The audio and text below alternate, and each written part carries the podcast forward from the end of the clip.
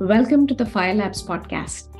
If you are a busy working professional looking to learn about investing in real estate with ease and confidence, you have come to the right place. I am Shalini Kadaveru, and I'm just a few baby steps ahead of you.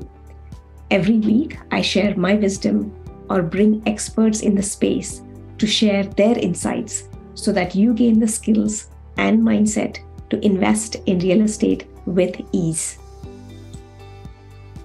Hi, everyone. Today, I'm talking about money and relationships. For many couples that are married or in a serious relationship, money is often a charged subject. According to a study by Sun Life Financial, money is the leading cause of stress in relationships, with sixty-two percent of couples reporting that they argue about money. In this podcast, I want to share a simple tool that my husband and I have started to use beginning this year. And this tool has helped us to check on our finances weekly. It has been a game changer. We will celebrate our twenty-fifth wedding anniversary this year, and I don't know how we made this far without a tool like this. Before I dive into what was the trigger for us to create this tool, let me explain the two money roles in any household or, in fact, any business. The first role is the role of an accountant. An accountant makes sure that the bills are paid on time and the bank accounts have sufficient funds so that there are no bounced checks. They manage day-to-day activities which are tactical. The second role is the role of a C F O, Chief Financial Officer. The Chief Financial Officer is responsible for making investment decisions. They focus on how much should we save? Where should we invest? What should we buy? What should we sell? It's a more strategic role. In my household, my husband plays the accountant role and makes sure everything is humming along well. And we both wear the co-C F O roles. When there are any investment decisions, we discuss jointly. Now, coming to the trigger for building this tool, last year, all of us were coming out of COVID and our budgeting income expenses changed during COVID years. Many of us were indoors, not traveling, so the expenses looked very different. The last three years, almost from twenty twenty to twenty twenty-one. However, in twenty twenty-two, things started opening up. There was a lot more travel. So we had to deal with some unexpected expenses, or we had to recalibrate our budgeting, which we didn't take time to do, and we were rolling with the punches because things were changing uh, pretty quickly. And as a result of that, we noticed that our budgeting was off, and that didn't sit well with both of us. So we turned this moment of crisis into an opportunity to be transparent with each other on our finances and also have a mindset to plan ahead. And this is where I want to introduce the concept of anti-fragility. Anti-fragility is a concept introduced by Nassim Nicholas Taleb in his book Anti-Fragile, Things That Gain from Disorder.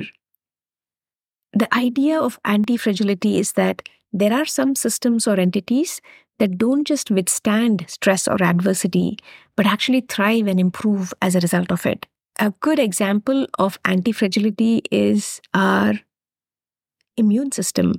When a body is exposed to a virus, the immune system responds by producing antibodies that can fight off the invader. And as a result of that, we become stronger. And you can say that this process of exposure of the human body to a virus makes us anti-fragile. Similarly, we turn this moment of crisis into an opportunity to be transparent with each other on our finances. You can use the same template that we created and start having money dates with your spouse or significant other. We review this worksheet every week. There are few sections that must be updated weekly, but most of them have to be updated only monthly or quarterly. This has become our Saturday ritual, and it has been rewarding to see our personal finances move in the right direction with this tool. I want you to download this free template after you listen to the podcast and start making it your own. We have seven sections in the template. The first one is short-term consumer debt. The second one is long-term debt. Your student loans, car loans go there. The third one is your real estate loans. So those are the three broad sections that worked for us. And then the last one, the last three are around assets, which is great. The first one is the stock market assets, and here your four oh one k, your if you have a brokerage account outside, you can include that here as well. The fifth one is real estate properties. If you own any properties, you can put them here. And the sixth one is the real estate equity, which is basically your calculating it based on the real estate market value and the real estate loan. So it's automatically computed for you. And the last one is a summary of your net worth. And it's again cal- calculated based on all the assets that you have listed in the above sections and all the liabilities that you captured. So essentially, there are seven sections and two of them are automatically computed for you. So my call to action for you is download this worksheet and make it your own. Before you dive into to the worksheet, I want you to ask yourself a few questions. In fact, three questions to be precise. The first one is bring awareness to your relationship. Who is playing the accountant role and who is playing the C F O role? If your partner is playing one role and you are playing the other role, make sure you say thank you for all their contributions. The second one is to reflect on how things have been working for you when it comes to finances. Are there areas of improvement? For example, are you finding yourself scrambling for balancing funds to avoid bounce checks? Or are you both postponing making your investment decisions? And the third one is get buy-in.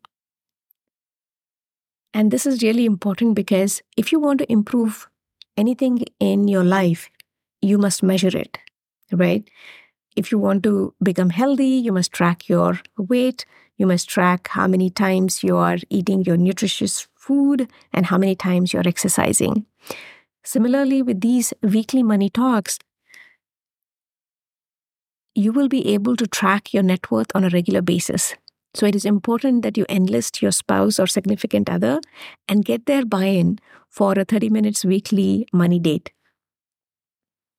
Going through it the first time might take some time, but the following weeks will be straightforward. We do our weekly money dates, like I mentioned earlier, on Saturdays after breakfast. There you have it. Make your relationship with your spouse or significant other anti-fragile when it comes to money. Make money talks your best friend. Use them to make your relationship stronger rather than make them a major stressor in your relationship. The unexpected bonus is that seeing your net worth on a weekly basis helps you to make decisions during the week that will help you grow that number even more. Enjoy this free tool and let me know how you customize the template to work for your situation. Thank you. Thanks for listening to another episode of the Fire Labs podcast. I'm your host, Shalini Kadaveru. I release a new podcast every Thursday. I'd love to hear your feedback and suggestions for our next episodes. So remember to comment and click the star rating. Thank you.